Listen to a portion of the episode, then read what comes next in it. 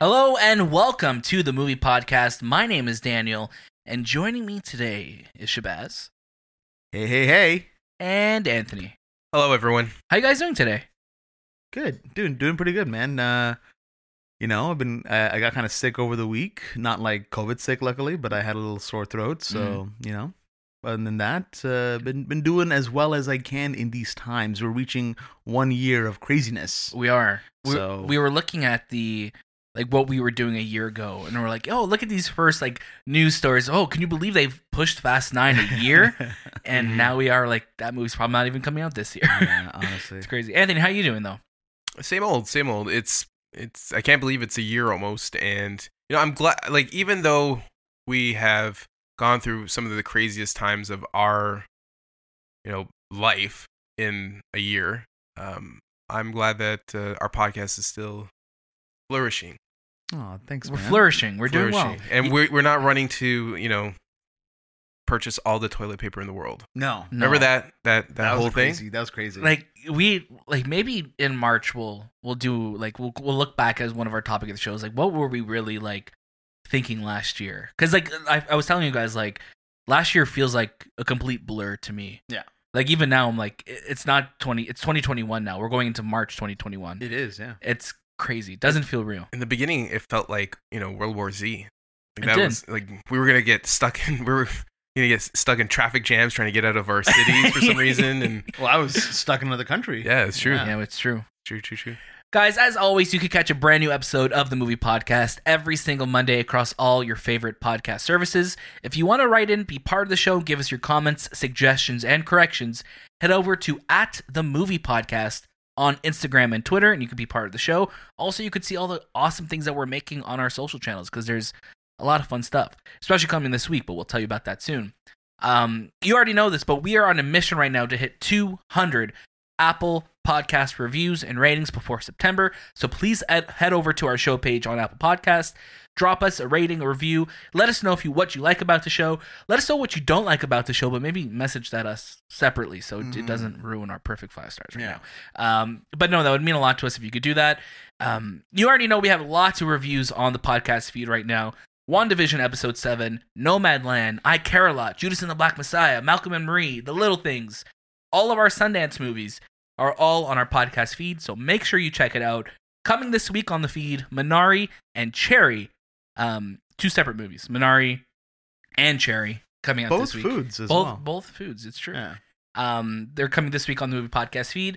Of course, our WandaVision episode 8 review will be out on Friday as well. So there's a lot of stuff to keep you on the movie podcast feed this week. And you already know we're going to Sundance as well in March. So No, the- we're not. We're not. not going there. We're, we're going not- to South by South Southwest, by- though. yeah Where, what did I say? Sundance. We went to Sundance. We already went there. We already went there. Yeah, let's we're go going back to in South time. by Southwest. I'm telling you, my mind's a blur right now.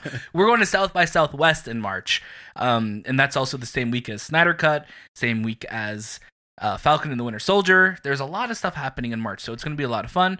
And Shay, tell us what next week's all about on the movie podcast. the next week, man, we're gonna get radical, cowabunga, dudes. We're gonna go back to the '90s, dude. eat my shorts I've- eat my shorts. Eat my shorts. I'm trying to remember all the '90s slang at one time. It was Cowabunga a '90s thing though. Or was Yeah. that was Yeah. that was that more '90s than That was more 80s? 90s. i yeah. would say Yeah. more 90s yeah Yeah, Okay. Teenage Mutant, Yeah. Mutant Ninja Turtles. Yeah. Uh, it was kind of rad. Rad's more '80s, I think. rad is more 80s Yeah. yeah, What else did we have? We had, we had Boss. shakas were were 90s Shakas. Yeah. Yeah, yeah, yeah. definitely. shakas are the yeah the, The bomb. The bomb. Yeah. Yeah. Booyah. Booyah, baby. Booyah.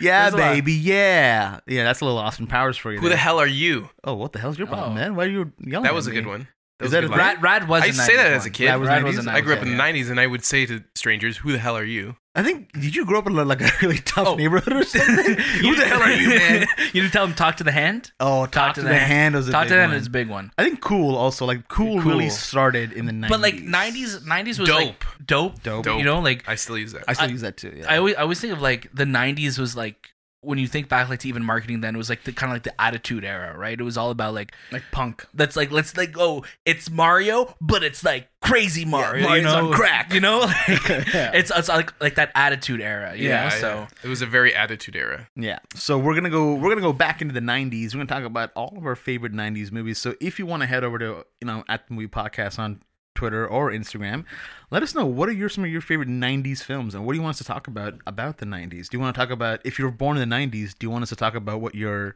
your star is maybe oh your astrological star or what's no, yours? we'll tell you the movie that was number one at the box office when you were born when you were born. Yeah. that's how you find out what your That's star true. is That's true. we should we should I don't- I we'll don't- find that out for next week I know nothing about horoscopes or zodiacs, Yeah. so I I usually when people ask me like, "Oh yeah, what's your star?"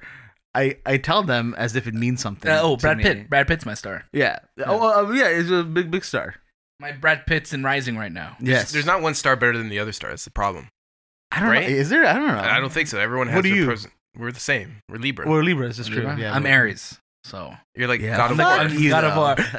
War. I Oh, don't know. We, do you know we're sworn enemies? Though? Did you know that? Libra and Aries. Listen, How dare you? Freaking Aries. Uh, but yeah, next week's gonna be a lot of fun. I think the '90s were such like a, a defining time for movies. They They're the were. I think they're the films that are the most, um, I mean, like feel the most like time stamped sometimes because they're in that Yes. era of technology, uh, technology is, is starting to get better, Yeah. but the effects look a lot worse. It's compared to the dawn of- I won't. I don't want to say dawn, but it is the start of you know, blockbusters. Yes. the Yeah. summer you, because we had Indiana Jones and Star Wars before that, but Yeah. like we had Indiana Jones and Star Wars every single week in the nineties. Yeah. Yeah, Right. Yeah. You, you you get like four movies in one month that Right. were big blockbusters. Yeah. So like I'm excited just to talk about those big blockbusters. If you guys remember episode 20 of our show, this was all the way We back talked in- about the 1920s. We, no, episode 20 of our talkies. show, which feels like so long ago, we spoke about 1999 in movies Yeah. because we're like, oh, let's look at 20 years ago in the movies. yeah. So I'm, I'm excited to now look at the whole decade with you guys. It's going to be Yeah. a lot of fun. Me too. Guys, it's time. Let's get into the news. Doo-doo-doo-doo-doo. Oh, that was beautiful. Dangerous. It was dangerous. It was dangerous. We got five news stories this week, starting with the Flash movie enlists Sasha Calais as Supergirl. This is coming from Aaron Couch of The Hollywood Reporter. Actor Sasha Calais is learning to fly after getting some uplifting news from the Flash directi- uh, director Andy Muschietti. Um, is um, in a video posted to Instagram, the filmmaker informed Callie that he had cast her as Supergirl. The actor, known for The Young and the Restless, joins a cast that also includes Ezra Miller as Barry Allen, The Flash, as well as Michael Keaton and Ben Affleck, both playing versions of Batman. Billy Crudup as uh, as well as Barry's father, and The Flash is due out November fourth, twenty twenty two. Some big news. Uh, again, I don't think we any of us were anticipating Supergirl No. being Nope. cast in this. Nope. Um, but Anthony, start us off with your thoughts on this. yeah. I'm. Uh, I don't know if you guys watched the video of the whole the whole thing going down. It's actually pretty.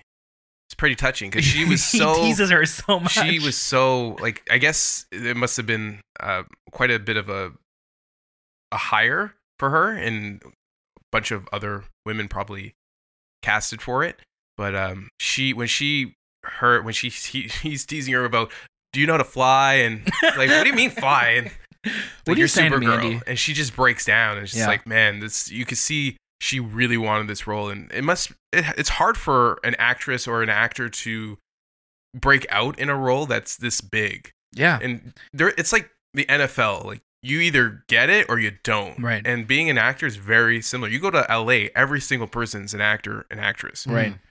Hmm. Mm. um, but I'm really glad that she got it I don't I've never seen any of her stuff I know she's been on You know, the rest, like she's a soap actress, she's a right? soap actress or like she's an actress who is on a soap, I should say. But, yeah like- but and she's um, Latina as well, which is yeah. which is a huge deal because we again we have never had a Supergirl that's Latina.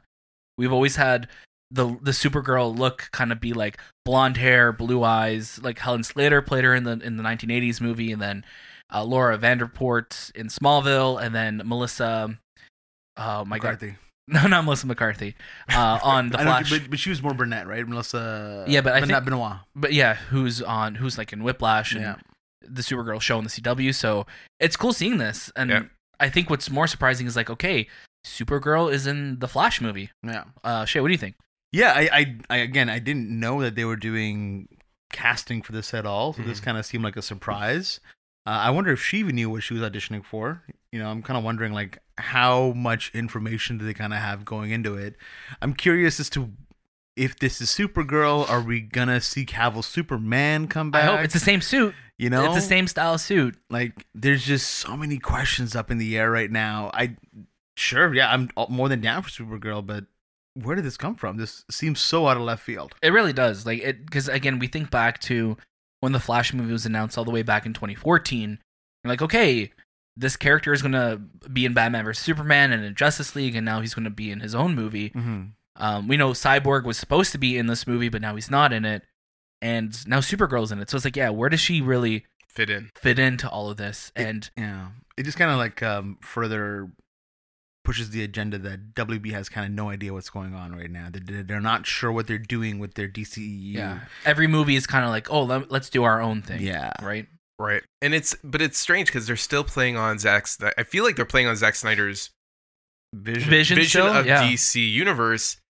Because remember back with Superman Man of Steel, there was that deleted scene where one of the cockpits inside of the Kryptonian ship um, is open. Yeah. Everyone else is dead, but there's one that's open. yeah And that could be her story. Like maybe this is that same Yeah. person. I don't know. But Ben Affleck's in it. He's playing Batman.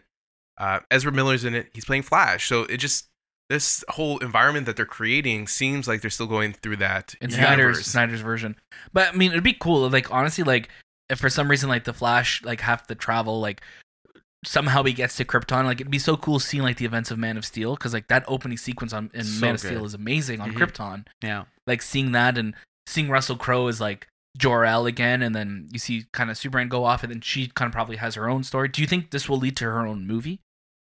Yes. yeah Well, it all depends on how well she does, but I think when you cast someone like this yeah in a role like this, I think it'll they'll announce a movie for for sure, but uh, that's typical WB fashion. Yeah. They'll be like, "Yeah, Supergirl coming in 2026," and then will we know anything about it, or will it actually come out? Who No. knows? mm-hmm.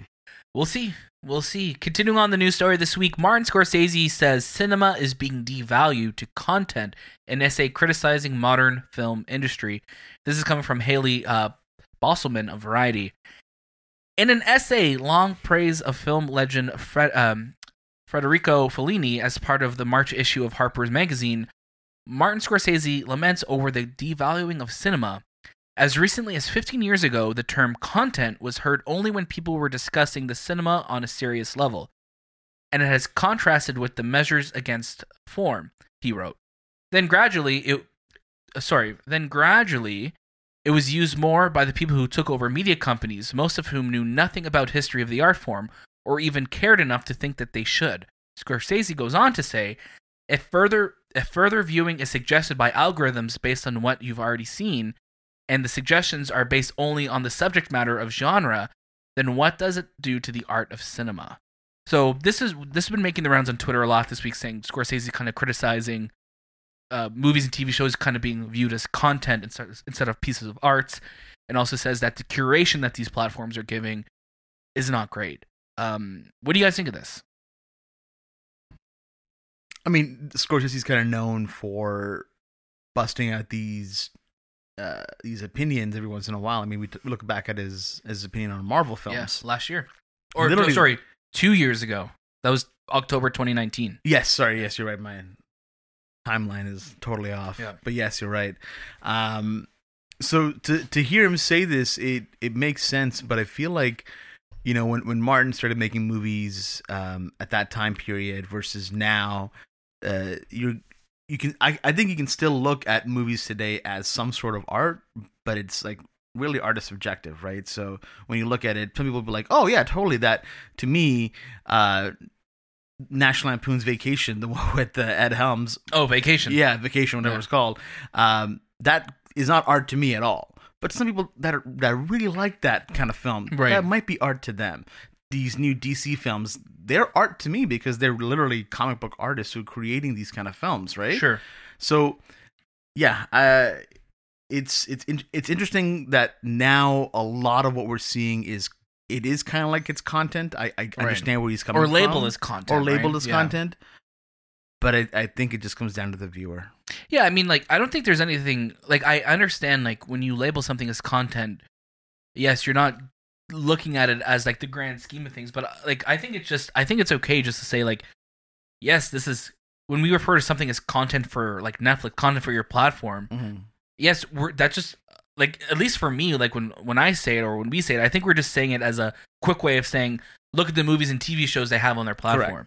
You know, like I'm not I'm not saying content is like oh it's disposable. It's just it's just filler. It's not because I mean like Scorsese of all people is now working with these streaming services Mhm. to to make stuff for them, right? So like his film Fl- Killers of the Flower Moon or whatever it's called, where and The Irishman, that's content for Netflix and content for Apple TV Plus It's true. but it's still a film. Like I think all films are consi- are are art and are considered that. I just think when we call it content, um, we're It's just, just- referring to yeah, it it's a- a- almost in categorizing the it. in the plural Yeah. form, right? But I do think he's right when it comes down to like curating stuff because when you when you open up Netflix or I think Netflix is the biggest guilty like guiltiest party here is when you open up Netflix if there's something new that day like it's kind of hard to f- discover things on Netflix like new content especially right or like Mhm. new movies and shows like they'll kind of show you things based off what you've watched before but like there's some really good deep cuts that like it doesn't really know you that well right Mm-hmm. and you're like, oh, I can't find this. Or when One Night in Miami came out, and I remember going up on Amazon Prime, it wasn't on the main page. So I'm like, how is this movie that's most likely going to win a bunch of Oscars not on the main page right now? It's crazy. Mm-hmm. What do you think, Anthony? I I totally understand where he's coming from. It's a generational thing. It must be because I think so. it- yeah. he grew up in a time and he was making movies when movies were not based like they weren't valued for the money they take in Mm-hmm. rather than Right. the art that was shown and and he, I think he's having a h- hard time dealing with that because he feels like a lot of the movies that are made now are just to get more money Right. rather than just the art. Like for instance, you take a movie like The Godfather. Right. That was a movie that was based on this book and it was really well done and it's this cinematic experience. But you haven't had a Godfather in past 10 years type of thing. That like like that caliber of movie that has become timeless. Mhm. Mm-hmm. What was the last timeless movie you've seen? That like that. I, I, I- but again, like it's it's different. I, it's so hard to say because like I could say like a game, a movie like Avengers Endgame, for example, Hmm. is a film that culturally everybody knows and will reference Mhm. in the same vein as Godfather was of its time. Right. Right? But Scorsese may argue like, well, no, that's a that that's an amusement park ride. Right. That's a roller coaster. Right, but like it's all subjective to the time it's in as well. Right. right. 100%. So That's- it's it's it's it's so hard to say. Like again, like, I totally get him in the sense of saying like yeah, like there's a devaluing to I think to movies and TV shows sometimes, and I think especially in the early days of streaming services, we always said like yeah, this feels like a Netflix movie. You know, Yeah. like this feels like like it kind of feels like just under like what you ex- under the experience that you would want in the movie theater Mm-hmm. but I, I think we're starting to get better than that now with with the I mean look at WandaVision for example like WandaVision is a show but it has like the production value of a movie you know it's just hard to call it This- just content but will it get lost in other shows that come out right if you continuously make new things and you spoil Right. your audience what happens is they want more all the time Right. and there's this la- there's a disconnect like like for I guess for savoring it right? yeah Yeah, I mean, I, I totally see that, but like, it's a different time now. I think, right? Like, we're in a time where if you're not making content or you're not making something, somebody else is, and like, and that's just where we are right now. There, I don't think there's Right. a way of solving that. no there isn't There's no way of It's- changing because like, it's like that box has been open now. This is this is how it is. Netflix has a new movie every week this year. and you i think know? that's where he that generational gap because at that when he was making films more often it was you know one film a year Right.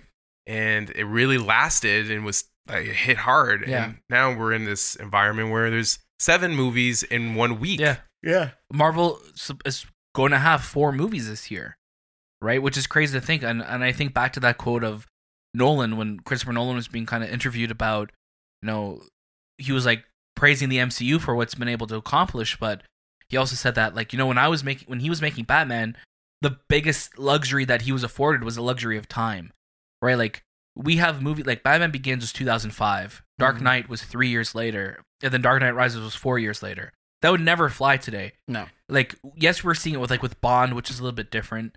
Like Bond's gonna have six years in between releases. But like when you're looking at just like superhero genres in it in themselves, like you need to have a movie you need to have a tentpole almost every season if Mhm. you want to like survive as a studio Mm-hmm. right and now especially with covid it's even harder I'm trying to look into the future and try to see what is going to be the next genre because superhero films are not going to always be Mm-hmm. that huge movie. What is going to replace them? Like how we had westerns at a certain point and Yeah. space films. Now it's yeah, definitely. It's, i think it's just i just think it's these giant i don't think it's going to be any specific genre because again like the mcu has people have been saying when are the superhero bubble going to collapse Mhm. even way before the mcu started right Mhm. um but i i just think that the movies that are going to really survive in theaters are going to be the giant blockbuster ones that bring in money worldwide all the time right Mhm. I, I don't know like i don't know if we're ever going to see a martin scorsese film like i mean wolf of wall street did amazing but Yeah. after that has scorsese had like a real box office big box office draw He right sold his last one to Netflix, right? So that's Right. kind of why it's hard to even gauge that. And I also wonder would The Irishman have done well in theaters like if it actually did a proper a theater proper theater run i don't know Did did Goodfellas do amazing in theaters?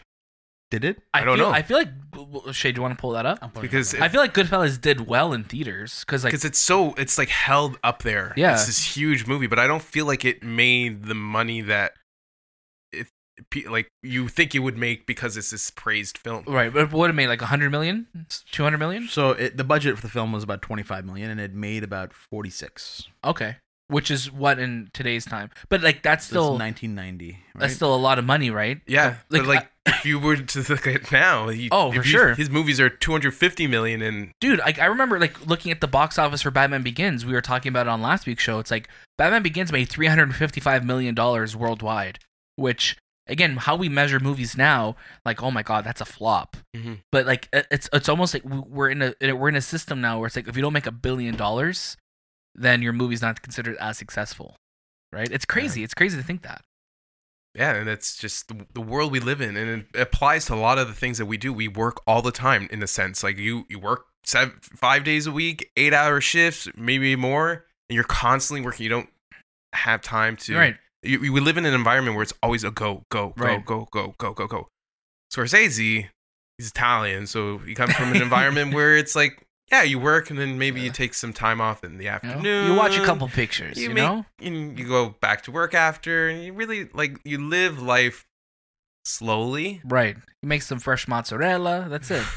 so what's the inflation calculator saying so the budget would have been about 50 million for the film hmm and the um, intake would have just been about just just a little south of uh, 100 million. Okay. Which is still like a Basically, successful it- movie it- at the it time. Basically, it makes back its budget. yeah. Um, but yeah, I wonder like how a film like Godfather did. I'm Right. curious. I'll look. I'll keep looking. I guess. But but it's interesting though because like a- again like those films like let's look at all the the winners of Best Picture at the Oscars. Mhm. None of them are really huge box office mega busters, right? Like they're just oh they made they made money or Oh, like wow, Godfather did really well. right. Jeez, It was Godfather. two hundred forty-six million Wow, that's amazing. compared to the forty-six that Goodfellas did. Right. But also, but we also have to think 1990 versus 1972.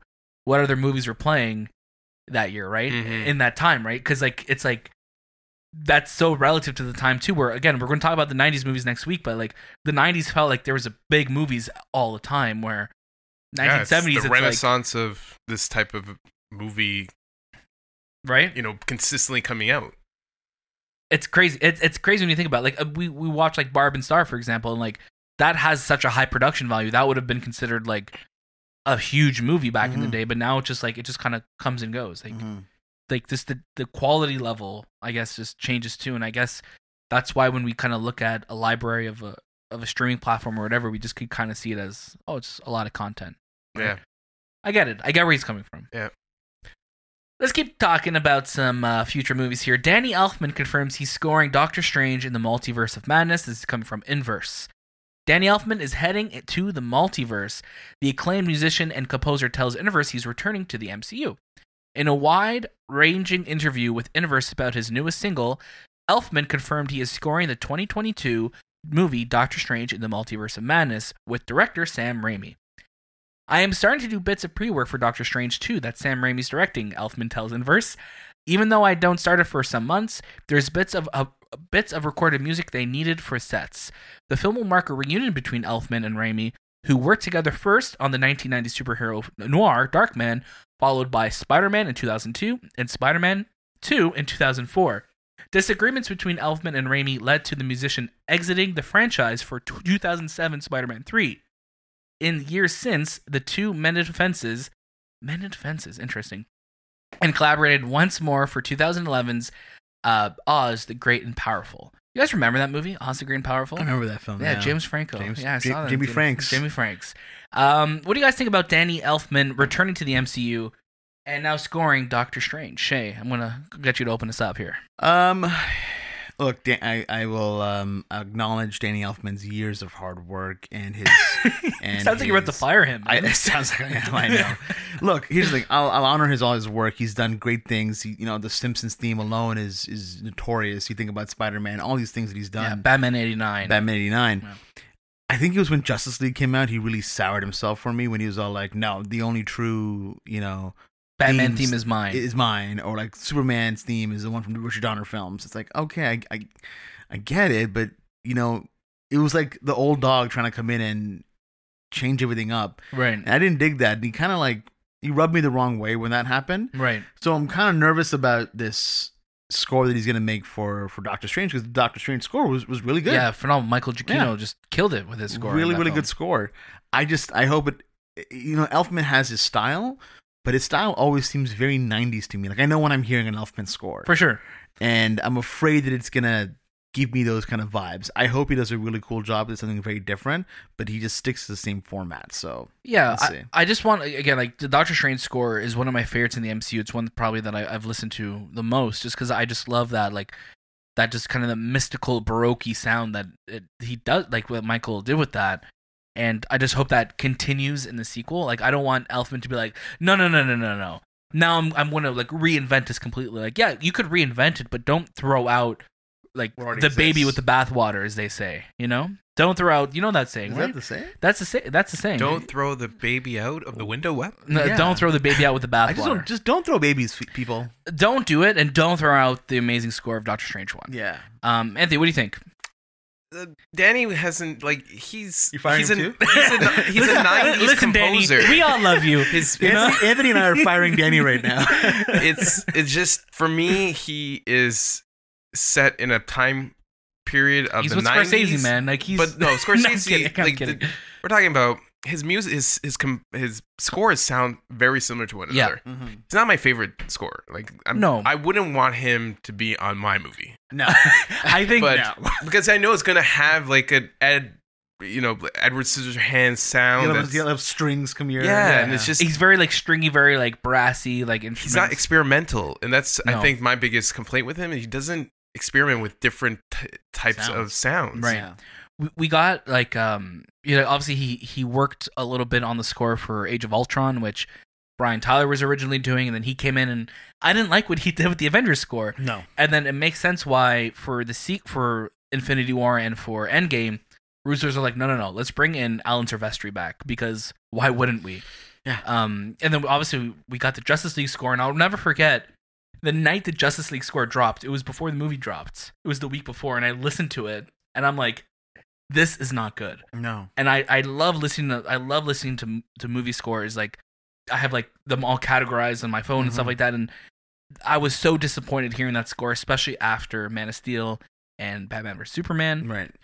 and the score just wasn't good. So like again, I think I'm hoping that he he he works on what's already there, keeps those themes, but man, I'm I'm I'm I'm more curious. The only thing that makes me excited is that he's working with Sam Raimi on it. Yeah, I mean, like I'm, I'm glad to see them back together, but again, like Anthony mentioned, he he doesn't experiment, and I think the biggest thing that's been kind of happening lately with a lot of composers, um, because there seems to be so many now compared to like back in the '90s and the early '70s, Where it was like the 80s, same ones you'd have using all like the time, three that rotate. Yeah. now you have so many so to keep it fresh and to keep it entertaining I feel like everyone's trying something different. Like I look at Ludwig, for example, what what he did with Tenet and what he did with Black uh, Panther. Panther, yeah. He experimented, and those two films don't sound similar at all. No. Mm-hmm. but yet it's the same composer. You know when Danny Elfman's scoring. That's the Right. thing. Like you'll know when it's him. Even even to some degree, you know John Williams. Yeah, John Williams, Hans Zimmer. I think these these composers of like that did big blockbuster films, like they have that that sound to them, Mhm. right? Mm-hmm. And but like they'll still. I think they still at least attempt right, a, a different style, especially Hans. He'll Hans, yeah. he'll Yeah. he'll definitely try different yeah. things. Especially like Man of Steel. I mean, his work Yeah. on Man of Steel, he's like, let's do something completely different. Yeah, you know? exactly. Uh, but and, and uh, I'm never gonna insult John Williams. So I mean, No. I he, will. he can do the same thing all Yeah. the time. and John I Williams love- sounds the same. but he's and, so uh, good though. Yeah, that's good. Good for him. But you firing him too? I'm firing Would John you Williams. want him to make your movie? No, you wouldn't have him score your film. no, no. Man, what if it was called like Anthony Space? Maybe in the Opera? '80s, I would have him score my film. But you weren't born then. I was born. He scored your You were birth. born eighty five. So, Easy. So scored five Bird. year, four years at four years old, I, s- I 89? can still make a movie. Yeah, yeah. '89, he could score my movie. Okay, that's the last year though. that's the last year. Yes, that's it. All right. and then after that, we'll give we'll give it to Danny. Danny Yeah, can yeah. take the '90s. yeah, exactly. And then 2000s, we'll give it to Hans, and then the twenty ten and onwards. 2010 and onwards, we can give it to who's my favorite? Uh, Lud- Ludwig is really good. Machete and Silvestri. Like there's so many Yeah. now. We and should it's good. That's a good thing. we should as we should Howard like, Shore. That gave me like, I like an- Howard Shore. Yeah, I that like gave me Howard Shore, too. and James Horner rest Yeah, in James peace Horner. too. Ja- yeah, James Horner. James Horner's the one that passed away. James Yeah. Newton Howard is still alive. James Newton Howard's still alive, yes. And uh, like um, Thomas Newman, Oh, And and Thomas Trent, Newman. Trent Reznor. Trent Oh, Reznor, yeah, Alex Alex Ross, Ross. yeah. See, there's like so they're, many- They're doing different. There's things, so many right? people now. Um, we should do a topic of the show one day where we make a movie. Like we all like, okay, who's gonna play you in the movie about your life, and who's gonna score it, who's gonna direct it. I like Oh, that. That'd be fun. Ben Affleck. Ben Affleck's gonna play you. He always plays Okay. When he's hitting the bottle, all the time. but one thing we can't say is that John Williams will not be the composer of it, or No. Danny Elfman. Uh, continuing on with the news this week, again another draft pick. Donald Glover sets rich Amazon overall deal. This has come from Leslie Goldberg of the Hollywood Reporter.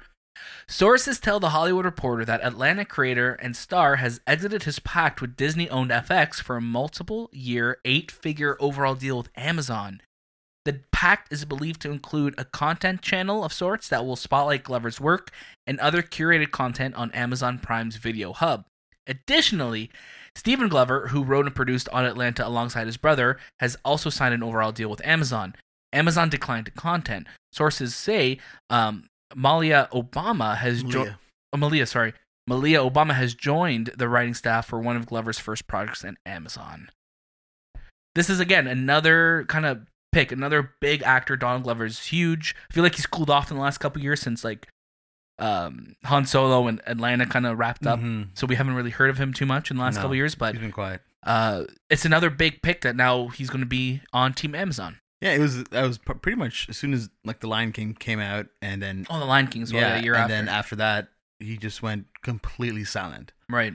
Um, Didn't he came out with his album last 2020? 2020, yeah, Right, but it was- it was more like a, a- shadow drop. It was right. like, it was a out of shadow nowhere. drop of like also like older stuff that he yeah, was it working seemed on. like just like random mixes. Um, some of the tracks that he had already kind of like previewed a long time ago, so Mm-hmm. Mhm. they were just finally mastered, I guess. But yeah, he's been really quiet. I mean, I, I love Donald Glover. I've been following him since the you know Derek comedy days. So to see him where he's at now, uh, I'm very excited. I'm very excited. I, I I'm curious about this whole Mr. and Mrs. Smith thing. That's still yeah, because that that was like that was the announcement that we're just like, oh, okay, he's he's going to start to come back now. Yeah, so that's it's still in. It's still just weird. I don't know. I don't know what to say yet because it's it's just interesting. Right. I'm my biggest surprise is Disney not capitalizing on Donald. Yeah. And him going to a complete like a different brand Right. than he's used to cuz he's been working with FX. uh, well, we'll say he's been working with Fox for a bit, right? Cuz Right. he was doing FX and then he did Lion King, he's done all this stuff. Culturally, he's he's Yeah. shown himself to be this, you know, diverse person and Right. he's doing all these amazing things for for his his culture. Mm-hmm. Why not uh, sign him up? Mm. Yeah. and allow him. And it just it But- seems strange that he's going to Amazon. he did the movie with Amazon last year though. Was it Guava Island or What was like two- Mango Paradise or something? years. yeah, ago, I well, think. and that, Oh, Three years? No. Guava was Island? It, was it three years ago? with Rihanna. Let's talk about Rihanna. Where- where's her album? Happy belated Oh, birthday, sorry, Rihanna. Rihanna, where, 2019. where is Rihanna? 2019. I'm like, whoa, April 2019. Wow, yeah, it was two years Which ago now. that yeah. I don't know. It, it came and went. Like it what was it wasn't- called? Sorry, Guava Island. Guava Island. Yeah, uh, Directed by Hiro Murai. And that's also another big hi- his partner. yeah. Yeah. Um, Is he going to be following him? I'm I assuming. feel he yeah. will. Yeah. Also, what happens to Alana? So they're 'Cause shooting we- season three and four back to back, Well, that's good. and that's all we know. Like we don't know if they're going to have a. That'll probably be season- it. I feel like that'll be it. Yeah. For because FX shows like other than like Always Sunny, like you don't really hear of too many FX shows that are like m- well, there's um American Horror Story, but those American are like Horror Story. anthology series though, like comes- Right. like same cast type deal, right? right. Yeah, it's interesting. Again, like I would have loved to see him stay with FX, but maybe Amazon's just gonna. Good for him. A- like a at the better end of the day, partnership this for is him? Good. I just I'm I don't know if he would make a huge impact under Amazon Prime than he would if if this was like Disney or Netflix. You know what it is, man. Honestly, like as bad as this is to say, and I don't think he's saying this just for like the money, but I think Amazon has like some of the deepest pockets, Yeah. and they signed him for an eight-figure deal. Like we don't know what that is. like, It's still disclosed. Like they probably threw a lot of money at him to be like, "Hey, you're doing the show with Phoebe Waller-Bridge. Like she's she's on our team. Just join us. So we'll we'll fund whatever project you want." I feel like he'll have more creative control Yeah. with Amazon than he will with Disney. Yeah, and at the end of the day, too, like FX, yes, it's owned by Disney now, but FX is still a, v- a small company. They Oh, yeah. still, it's just because they're under the umbrella of Disney doesn't mean they have the pockets that, like, Amazon Prime is going to be willing to Correct. Mm-hmm. shell out, Mhm. right? I wouldn't be So- surprised if years down the road we see Disney just completely shut down FX and maybe move those shows to something else or do something else with them. Like maybe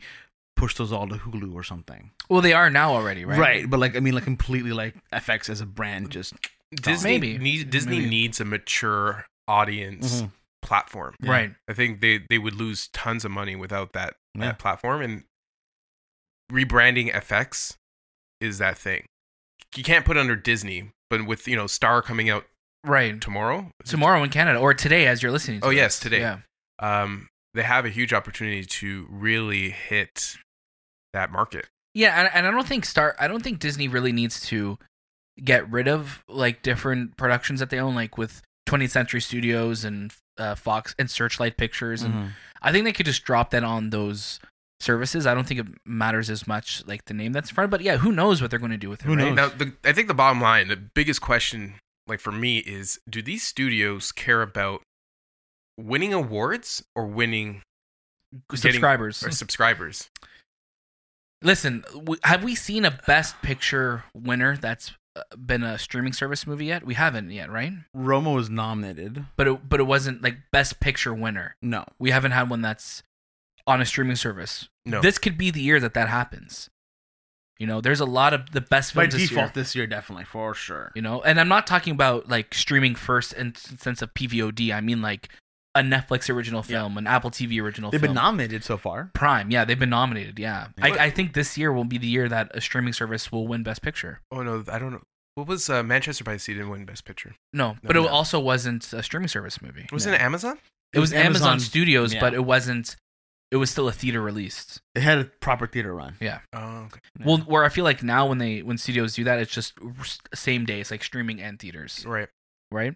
Netflix had the, I think the most nominations last year, Mhm. but I think this will be the year that an original film for a, like either Trial of Chicago Seven for Netflix or One Night in Miami for Amazon, like Soul for would see would Soul can be considered a streaming because it was it what came out on streaming, but it's also in theaters elsewhere in the world. Like I think in I think they were saying in China, like the box office for it is like amazing. But yeah, like I, w- I wouldn't consider Soul a Disney Plus original movie. It's still a Pixar movie that they decided to release on Disney Plus. but but it's a weird it's a weird yeah, line, right? yeah. Let's let's let's talk about a movie that will most definitely be coming to theaters unless they sell it. Edgar Wright to direct Stephen King's The Running Man at Paramount Pictures. Simon uh, Kinberg's genre films producing. This is coming from Mike Fleming Jr. of Deadline. Paramount Pictures is making a deal with Edgar Wright to develop and to and to develop to direct a new adaptation of The Running Man, the futuristic novel by Stephen King that the author first published under pseudonym Richard Bachman. This won't be a remake of the 1987 film that starred Arnold Schwarzenegger. The Baby Driver writer director will co-write the story with Michael Bacall, and they and they will be much more faithful to King's best-selling novel. Uh, Bacall will write the scripts. It's interesting because like you don't really see Edgar Wright directing things that he doesn't write. Mm-hmm. Mhm. Mm-hmm. So this was this was a big uh big announcement. So Shay, what do you think of this? Is this also the first time that uh, Edgar Wright and Simon Kin- Kinberg are kind of playing together? I think so, yeah, because Kinberg's been very much in the Fox camp, and Yeah. you know, uh, Edgar Wright was with Sony, Yeah. with for Baby Driver and for the Cornetto trilogy. I'm not too sure if it was Sony releasing those, but I'm not too sure either. um, but yeah, it's it's it's interesting. Like, I'm I'm curious to see that I, I never Wright would is have- directing a, a Stephen King novel. of all never things, I, right? I would never have guessed that this would happen. I was under the impression that for the longest time we'd be seeing Edgar Wright just doing Edgar Wright written films. Mhm. Um, and then the closest thing we ever got to it was when we heard he was doing Ant Man, and then after that fell through, I was like, okay, yeah, he'll probably go back to doing you know his own films. So let's let's see. uh, Universal Pictures for the international for the Cornetto trilogy. Ah, okay, that makes sense. yeah, Anthony, what do you think about this? it's an interesting story to well it's an interesting movie to remake I don't, I don't know if you guys watched running man it doesn't seem like an um an edgar wright type of movie but he is remaking it in his vision but um i'm i'm curious to see what he does with it because this is his first time he's taking on we'll say i, I don't even want to say like it wasn't even that big but a movie that has cult uh, what is what's it called um a cult following Right. you know and he's he's now remaking it into his vision because running man's i i recently watched it a couple of months ago it was it's Yeah, a you did dope post it's about a that. dope movie it's interesting it's a, a character who goes into this gameplay this show that where he has to face off against a bunch of these other we'll say criminals and survive Yeah, but again, like I'm just more surprised that it's Edgar Wright doing it. Yeah. you know, because like Edgar Wright just- is very much like I want to like he's like let me write what I write and let me let me direct this and yeah, it's just it's it, it's I'm just so like I was shocked when you sent this to us, Anthony. I was like, oh my gosh, like he's gonna be right or like I guess adapting somebody else's work. That's really interesting. It's Mhm. fitting though, because he does create his own cult classics, Mhm. and he's Right. working on a cult classic, so it makes sense. And that maybe he has a, like this deep connection with Running Man. Yeah, and we know this year it was supposed to come out in the spring, but in the fall he has his movie coming out, uh, something Soho. Some lights, Soho lights. so why do we? why are you saying it like that? why I'm saying it like that. um yeah so yeah like so that that's an original film that he's he's done so i wonder when this will come out i really wonder Well, is Arnold Schwarzenegger going to be in it? i don't think so I think so. Last night in Soho. that's it last night in soho i was like is it one night in soho or something like that yeah. uh, some quick updates this week to wrap up our news this week uh, jesse plemons joins leonardo dicaprio in apple's killers of the flower moon uh, he's taking over the lead role so leonardo is going to be a supporting actor in this Yeah, yeah, Leonardo stepping to another role. Yeah, I'm not really pleased about that, but Why not? You don't like Jesse Plem- Plemons? I like DiCaprio more than Plemons. Wow. Plemons uh, stepped Plem- down from Jordan Peele's next film to And he was supposed star in to this. be uh, Jack in Titanic. Here's the, here's the thing with He Plemons. wasn't. Clemens is g- he's a great actor, Yeah. but I feel like he is very similar t- in all his movies. He has this style that he uses, and it's just like you could take Game Night and you could take Judas, and Yeah. it's just the same style of He, acting. he just It's- kind of has that. it's stoic. It's very similar to Denzel Washington. Great actor. Yeah. Nothing against him. Love him, but he's Denzel Denzel, is Denzel. in But all they, his but movies. they have his thing, yeah, and and, You- and you see that in Breaking Bad too with him as yeah, well. right? and you can't say that about Leonardo DiCaprio because you you literally see his characters are different in Yeah. every movie. I think I think Plemons can have the career that Hoffman had. Philip Seymour Hoffman, not David David Hasselhoff. I was or gonna say something like that. Harris. I was gonna say Or Harrison. Felicity Hoffman. Uh, I was going to compare him to Harrison Ford. I, Interesting. interesting. Yeah, that's also going to. But I, I maybe because they look alike, that's why I say Philip Seymour Hoffman. Oh. But Philip Seymour Hoffman, you know, he was the the best friend in all those movies and comedies and dumb things like that. And then just Capote came around and he flipped and became this amazing actor. Yeah. I Yeah. think Martin Scorsese sees something in him like that, and I think we're gonna get something like that Yeah. from him too. And he was in, also worked with Scorsese on The Irishman, right? So It'll be nice to see them team up together again. Yeah, that's true. Uh, A24 to produce and finance Ari Aster's next pick, Disappointment Boulevard, starring Joaquin Phoenix. I'm here for anything Ari Aster does. I've loved both his films so far that I've seen, and I'm excited. Anthony, Yeah, like I don't think this will be a psychological horror based on the name Just- is an interesting one. Right? yeah, it seems like- But Disappointment based on Boulevard. Joaquin, that's what I also think that it won't be either. yeah. But let's see. I don't I don't see him doing I don't know. But it just it, it feels like uh inherent vice, you know, it's just yeah. it's that oh, type it's of gonna story. be that type. But you never know, you never know. Heads might roll. You know, faces might get crushed. you know, Swedish people might host parties. you True. know, people's You might heads may drink be some chopped pubes, off who with knows? piano wire. Who knows? Uh, the Ray director Gareth Evans signs exclusive deal with Netflix. Sets Tom Hardy led Havoc as first film. This is another Netflix signing somebody to a first look deal. And Gareth Evans has been quiet. Like, when's the last film that he's directed? Well, he's been doing the series uh, Gangs of London Lon- Gangs of London, yeah. on Sky, which I want to watch. Um, but yeah, he's been quiet. Wh- His last movie was Raid Two. oh, Wow, yeah. do you- 2014. Yeah, I, I know that they're making a Raid remake right now for the American audiences. Is he directing it still too? He's not, but he's like, you know, probably Right. like a consultant on that. yeah. It's like Train to Busan. Like, why do we need? Why do we? Need, we already have. We already Dread. have it, you Dread know? was pretty much close enough to the Raid. Wrapping up the quick updates this week, Zack Snyder's Justice League will be available worldwide in all markets on the same day as the US on March 18th via on demand digital download, linear, or streaming. Hopefully, this means that we could buy it on iTunes at midnight because I want to see this in 4K. Kizzle. 4 Kizzle. I don't want to see 4K it off of square. Crave streaming. 4K square. dude like man, I I keep seeing the square and I'm just like ah, can you can I can, Can, I, you just fill in the sides? can you too? just fill in the sides? Like I don't have an IMAX Yeah. screen. I don't have one You, either. you know what it you is? know your Like, audience is going to be watching this at home, not on an IMAX screen. I just wish like they're like yeah they preserve it for the aspect ratio. I'm like yeah, but like you- yes, give them more top, but like you could still like just have more on the sides too. I'm okay not to see you know his ears, that Batman's You know on- ears. I'm okay. if you know it's on the zoomed Apple in a little TV you bit. can double tap on Yeah, the controller to to, zoom just in. zoom in. Like Yeah. as long as it's 4K, it should be okay.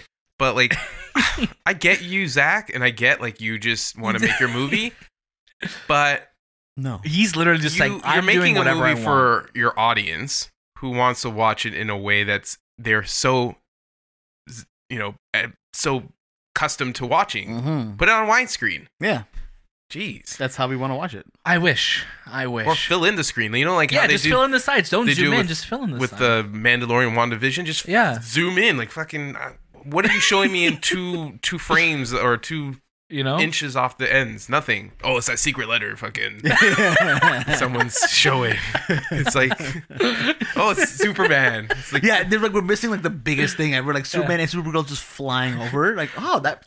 Good thing we saw Yeah. that. But like you could you could tell like when you see the shots, like the shots are very long that way. yeah, right? Like when you see like there's like just the framing of it, I'm like, yeah, like he shot this like because they didn't shoot it with IMAX cameras, I don't think. I'm not a scientist. I don't But know. like it just it just looks like man, just, just zoom in a little bit, you know, give us the full look. Uh, last little bit of news this week: Zack Snyder's Army of the Dead comes to Netflix May 21st, and we're gonna get a trailer this week too. So this is his zombie heist Return. thriller movie, Return to Zombies. Return to Zombies, not written by James Gunn this time. Not though. written by James. Uh, but yeah, we'll get a trailer this week, and it's going to be on Netflix. So it looks like Zach's just going to, uh, again, Netflix just has deep pockets. Be like, yeah, make whatever you want. Gunn. I'm excited for this one. I, I hope it's good. Mm. Me too. Let's get into some trailers. Trailer. trailers Oh, that was a long one. Okay. Yeah. We got a bunch of different trailers this week. So we started the week off with Biggie. I got a story to tell. This is a Netflix original documentary. We got Cruella, Reminiscence, Mayor of Easttown, Mortal Kombat, The Mosquito Coast, Mythic Quest Season 2, and a bunch of trailers for Apple TV originals. I think we should just start off the conversation with Cruella. Mm-hmm. So, yeah, what'd you think of the Cruella trailer? Um, yeah, it was okay. I I watched it and it didn't really stick with me.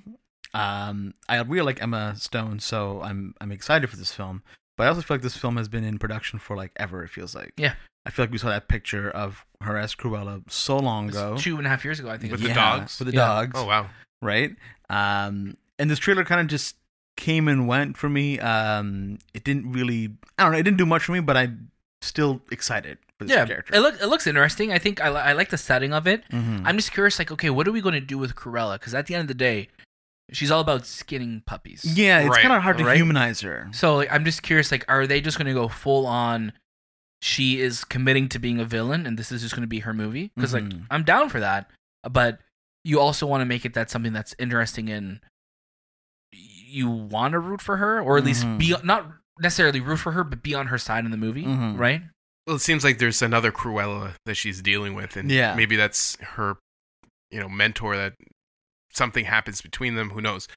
But um, I'm trying to figure out who this movie is made for Yeah. because I don't see a lot of kids Yeah. or people ask about 101 Dalmatians or Cruella. She is a huge character in the Disney world, right. but is she enough of a character to bring in an audience? my cousin has been like messaging me saying like hey like because she knows like we review movies and stuff she's like i want to see this Cruella movie when's this trailer coming out and she's 10 and when i sent it to her and she watched it she's like oh that kind of looks like a little scary you know like so Dude, I thought she was- at, at certain points, and like there's fire, there's a building on fire. She's on her motorcycle, Yeah. like in London, and it's just like, man, it feels very like this Dark like, Knight. yeah. you know like this Gothic this almost look. feels like like oh my god why am i blanking on the director right now Who, uh, american hustle and silver linings playbook Uh, oh. David O. Russell. David Yes. O. Russell. Like it kind of gave me like that kind of vibe. I'm like, oh, Mhm. like this just feels like we're taking a serious take on a on a on a villain right now. So Mhm. I'm very very curious to see. Uh, like she looks great as She Cruella. does, yeah. Correct, She yeah. looks. I, I I think just the the set decoration and just like the the look of the film looks great. I'm just really curious to see what this movie's actually going to Yeah, be. And yeah. it comes out in May. Yeah. Is this coming to theaters in May? No. Okay, Anthony. No, Oh, okay. Anthony's just like, how dare you even ask me? dude? Yeah. Like you you should- have, ask me next year if movies are coming out. in Okay. theaters. ask him next year. if Movies came out last year. Uh, Okay, okay. Um, we haven't done trailer in the week in a long time. Oh, big time. Uh, but I think my trailer of the week may share the same sentiment with you guys. I don't know about Anthony though. Mortal Kombat. Oh yeah. I did not expect this trailer to be as hype as it was. Was that was that was that a That was a punch? cough actually. Okay. No, I'm just kidding. Uh, I love this trailer. I've watched this Yeah. trailer like four or five times. Yeah. because this looks cool. Like It honestly, I think does. it's going to be super like dumb in the sense of like it's silly. It's a, like these are a, f- there's a fighting. It's fighting in this movie. It's it's a video fighting. game fighting movie. Yeah, yeah. It's But- Mortal Kombat. but it literally looks like they just looked at the game. They're like, let's make this. Yeah, and, And I it looks- feel like it looks the, great. the consensus that I've been seeing on the internet is that people are hyped. Like they Mm-hmm. Mhm. really liked this trailer. My opinion changed for this trailer after Oh. listening to the director break down the trailer. It seemed like the director who made this movie was really passionate about making a Mortal Kombat film, and he Mhm. was Right. really passionate about where it came from and its history and how he brought, how he even built this trailer. So it feels good that he's really in. He's taking this this this um Like universe. this universe and making something out of it. So I'm changed my mind. I I wasn't like oh my god like No, Shay no, like no, Shay no, was no. like best picture best best actor Scorpion You've best been nominated now. Scorpion? he shoots get over here. Like if he doesn't win Best Actor, I'm upset. Uh, God, how is this not going to get Best? Danny Elfman's doing the score, right? who's doing the scoring? I don't know. um, Um, check. Best Picture. But yeah, it was Fuck Goodfellas. This is all about Mortal Kombat. yeah it. I liked it. I enjoyed the you know the fatalities. I'm looking forward to hearing or seeing the the story of Scorpion and Sub Zero. Mhm. Um, I'm wondering where Johnny Cage is. he's not in it. That sucks. Yeah. Yeah. From what I read, uh, they they don't have him in it. Um, you know, the character that we meet, Cole, he's he's a new character. He's basically taking the audience through this Right, right. experience. Um, but I, I'm I'm excited for you know like whenever you you heard I am Sub Zero or Get over here. Get over here, it sounded like it was from the games. Yeah. I It is think that's visually what got like, me excited. the effects looked good. Like there was there was only the Ugh, the one yeah. shot of uh, Kano Yes. that I was just like, oh, the laser laser, eye. eyes. I was like, yo, that doesn't look, Look good, bad. dog. And I can't and I can't tell what's happening that because his eye on the right is the one that's supposed to have laser coming out Yeah, of but it. I just wish we saw it from that side. But in the trailer though, it looks like it's his left eye doing it. right, and, and that's why it looked so like awkward. and he's Yeah, trying it, to- it is his laptop. But, um, but it's supposed to be his right eye. But has he's, the la- it's- if the camera was Yeah. facing him, it's his left. Come but on. his left is the one shooting it. So I'm like, did Yeah. they change it up? Did they change- Or- Yeah, but it it just but it just looked awkward It because did. like the way it's framed because he's like his mouth is open too. So Yeah. I'm like, this that's the only shot in the film. Um, that with the exception of uh, what's his name Goro. Goro, that I was just like, yeah, like, but at least Goro like uh, looks like he You belongs. can pass it, You know, yeah. it's possible. Yeah. Um, but yeah, it was dope. Uh, Benjamin Wallfish is doing the score. Who he did it chapter two. It's it chapter two. Um, Blade Runner twenty forty nine with Oh, Hans. nice. So Cool. it's a good Oh, good wow. composer there. No, I, I, I'm excited for it. oh, I, and the Invisible Man as well too, which had a dope score. Oh yeah, very good, good story. I, I again, it's it's Mortal Kombat. It's a video game movie, so really, how good can it be? I don't know. Right. I'm, I'm very I'm very nervous it's a about fighting it. championship. Well, like you can say movie. that about how good can Uh, a movie I- about Lego B. Avengers be? You know, it's it's super. There's a like track- you could make there's a something. track record there though, right? With, with movies based on video games don't have a good track record. Well, that, it's so, so it's surprising because video games make so much more money than Yeah. movies, and But they always Mm. we enjoy change their it up. stories. But they always change it up. That's why, like when we look back at Assassin's Creed, the first troubling sign that we heard was, "Oh, this game, this movie's going to take place more in the modern day." than it Eighty will." percent modern day. And we were like, but we don't play the games for the modern day. We play it for the assassins part. Right. And then that movie sucked ass because of that. And then everything else. And like, I look at Sonic, for example. I had fun with Sonic, but the movie is a road trip, and you have the fastest character in the world. The fastest character in the world does not need to be in a car. It, it completely negates yeah, the like fu- character. fundamentally, like I get like you can make the argument, like, yeah, but he just wanted to be with people. I'm like, yeah, but like when the whole point of the movie is that he needs to get something that he left in New York City, yeah. and you make a character that you could run around the world in like a blink of an A eye. blink. Like th- there is a fundamental flaw in your movie. Yeah, there, and right? the moments of that film that I really liked were when they visit those places in Sonic's universe. right. I was like, "Oh, this is so cool!" Like uh, rolling, like Rolling, Green- Hills. Rolling Green Hills. Rolling Green Hills, And yeah. then when you see um, Doctor um, the Eggman, what's his name? Doctor Robotnik. Robotnik. Robotnik. That's it. Yeah, Um, at the end, you know, he looks like just like from the games. Very, very cool. That's why when I'm looking at the Mortal Kombat trailer, everything about it screams like it's from the video game. right. Like the way the characters enter. You have Raiden who's got like these like lightning bolts hitting him while Right. he's coming back down. And I'm like, okay, you're honoring the source material. Mhm. Right. That's why I'm excited. Yeah, it looks honestly it looks cool. and, Like the effects look great, and seeing Sub Zero like freeze a piece of blood from a bunch of blood from Scorpion and like You stab said- him with him like some really cool. I I just hope like they they lean into it. I think the these movies like are at their best when they really lean into the source material and don't take themselves too seriously. You Mhm. know, like not to compare it to Fast and the Furious, but Fast and the Furious at this point knows what it is Mm-hmm. is not trying to do anything where it's like, yeah, you know what? We're gonna drop, we're gonna parachute cars out of a helicopter or out of an airplane. Like they're so far beyond at this point that they don't care. But I think with this, they're at least like, okay, let's let's look at the what make the game so great, and let's just put that on screen and tell a story with Mm-hmm. it. Mhm. Um, Yeah. Are you looking forward to a character that's not shown that you might you're hoping will show up? did you see like the article this week? Like, oh, why isn't Chun Li in this in this movie? And they're like, well, uh, Look, so here's the thing: if Mortal Kombat does really well, that that allows another Street Fighter to be made. Who owns the rights to Street Fighter right now in terms of film rights? I would say Universal. I'll find out. But yeah, who do you want to see in? Uh, who are you looking forward to most seeing in Mortal Kombat? Uh, you, honestly, like I'm, I'm, I'm a little old school. I really wanted um Sub Zero and Scorpion when I got them. Um, Melina was really cool. I didn't, I didn't think they'd ever put her, so Mm-hmm. Mhm. I'm glad to see her there. I'm curious if she's gonna have like the full like jaw that extends down with the sharp teeth. Um, Liu Kang. Yeah, everyone that I saw in the trailer is kind of who I wanted. I'm trying to think if there's anybody else that I can't think of. Um, reptile looks like a reptile, which is interesting. But yeah, I think I got everyone I wanted. You, Anthony? Um, well, I wanted Johnny Cage. Yeah, you The did, Johnny yeah. Cage is a big, big one for me. Um, but yeah, it's like Shang Tsung is is another big one. Yeah. We'll see. Which, which I think is hinted at in the film. right, I think you see him. Yeah. Right. Um, but yeah, other than that, like I, Jax is already there. Sonya Blade's there, Mhm. and then who's the who's the villain from uh uh Khan? The villain from the sequel of Mortal Kombat, Oh, the Annihilation one? or like the Mortal Kombat. the main villain of Mortal Kombat, not Shang Tsung, the other dude, Uh, Shao Kahn? Shao Kahn. Shao Kahn, yeah. him being in the background or something. Remember when he shows up in the end of Mortal Kombat? Oh. Those are rough graphics. I can't wait for us to go back Well, and watch like, those that's, movies though. That's but it, it's Pawn dude. I Emperor. remember watching that in theater. It was like I had it on 1995. VHS. Uh, It was fantastic. And, I had a- Fucking- and they I had- love the poster for it. Yeah, Yeah. They just kept it simple. the song.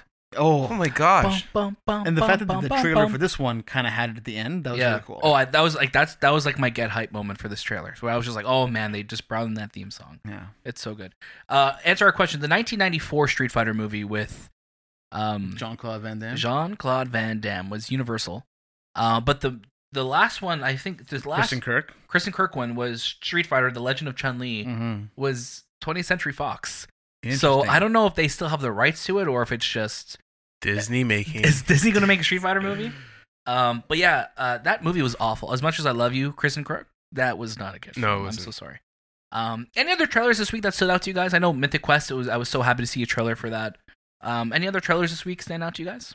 Um, no, Myth- Mythic Quest is probably the one that I Yeah, also. said Mythic to me. Quest. Mosquito Coast was really good. Yeah. All right. Um, With Justin Thoreau. Yeah, because it's, it's it's it looks like it's a Apple original TV series from what I've seen, um, and it kind of has this ambiguous story where this family is like uprooted from where they were living, and they have to kind of get out of wherever they are. And it seems like there's some history with this family, or at least the mother and father. Right. I want to say like they're assassins of some sort, Okay. but um, it looks it looks really good. All if right. you guys are curious, um, back in 2018 October, a company called Liquid Media Group picked up the rights to 65 video game properties from film, and Street Fighter is one of them. Interesting. Yeah, the Oh. other ones that they have in there are NBA Jam, Bust a Move, NHL Breakaway, um, All Star Okay, Baseball. I'm looking for the NHL breakaway. movie. Yeah, right. Like what? Really weird films, but they also they also do own the rights to. Um, it doesn't say for how long, Right. but it's yeah, Street Fighter. Interesting. All right, we'll we'll see. We'll see if anything comes of that.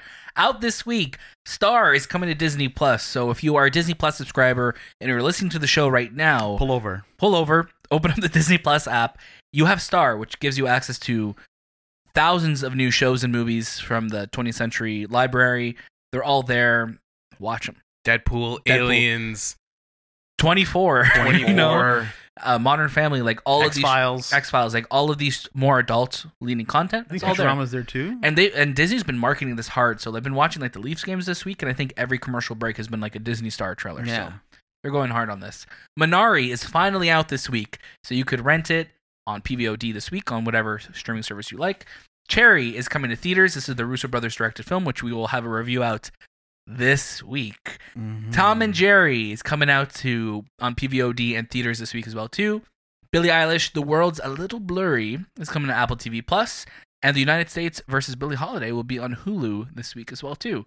So we got a lot of stuff. Uh, I think the Disney Star stuff is the most exciting, but oh, and Minari obviously. So um, our our review will be out this week, so make sure you listen to our review Mhm. of that. I think, Minari. I think United States versus Billie Holiday, which we haven't seen yet, We haven't watched it's it yet. no. getting huge, huge buzz. And Andrea Day is looks like she she's going to be a huge competitor for Best Actress You think so? Eh? with um um Frances McDormand. We shall see. Or yeah, and I keep forgetting um uh, Kirby, but I don't know. Kirby's kind of like I feel I, I I was haven't talking heard I about haven't her. heard too much about Vanessa Kirby th- Yeah. Mm-hmm. at this award season so Mhm. far. Uh, guys, what are we watching this week? I'm going to get you to start us off, Anthony. So uh, this week I watched a bunch of different monster movies. Um, I started off with Godzilla 2014, and then I went to Godzilla 1998. That's the one with Matthew Broderick Mhm. in New York, and uh, Hank Azaria. Hank Azaria, and then I put on Pacific Rim because why not? It was on I think Netflix, and I've been looking for this movie. I didn't have I don't have it in my library, so I'm like, oh, this all makes sense. Godzilla, Yeah. Godzilla again, and then Pacific Rim. Have you seen Pacific Rim Uprising? No, oh, You don't watch it. don't watch it. I mean, watch it. I, I, you know what? I'll say watch it because I just want to see. I want your anger and passion to come out about that film. Yeah. Really. That's your homework for this week. Yeah, Watch man, Pacific I feel Rim like Uprising. you're gonna you're gonna have so many things to say about that movie, and I'm excited to hear what they would be. Pacific Rim was a great movie yeah. visually. It's fantastic. Oh, Yeah, the it- fight sequence in I think it's in Hong Kong I think so. with the with the boat and, Yeah. and the water sequences. It's just like wow. And that movie had no right to be as good as it was. No. Mhm. I think uh, I'll be honest. Like I was, I hated the trailer for that. I, I, I still hate the trailer for it. Mhm. The whole "We're canceling the apocalypse" line that Oh, yeah. Idris Elba always yells. That Like uh, was really good. it was good, right? Yeah. Um, I hated it because like Yeah. 2013, we were at the movies a lot. That trailer was always on, Oh yeah. and like I, I just hated it, and I didn't think the movie looked good because the trailer wasn't good. And then I saw the movie, I'm like, oh wow, that was actually a lot of fun, Yeah. you know. And then the sequel came out, and it was like The worst. that's that's my, on my barometer of like, oh, is it amazing or is it Pacific Rim Uprising? hmm So excited to hear your thoughts on it. I don't know if I want to watch it now. um, I put on Gundam, which is Battle Alita. It's the origin. This is, it's the first, we'll say, video release of Battle Alita. It's the anime version of it. Okay, Um, and then I watched uh, Alita Battle Angel, which Right. is the live action, and you've they're seen ver- it before, right? I've seen it before. I wanted just to compare it- the two. I Right. haven't read the manga. I just know of the manga Right. but very similar storyline. They took the first two volumes. Uh, The actual the the anime, which is Gundam, is very short. It's like an hour long, Right. but they go through the same type of story where you know, um, she's found and then she becomes this assassin. That's uh, I forgot what type of warrior she is, Right. and then her her love interest escaping type of thing. It, it all is very similar. Sure. Battle Lita is a visually it's it's crazy how good it is and how bad it is Right.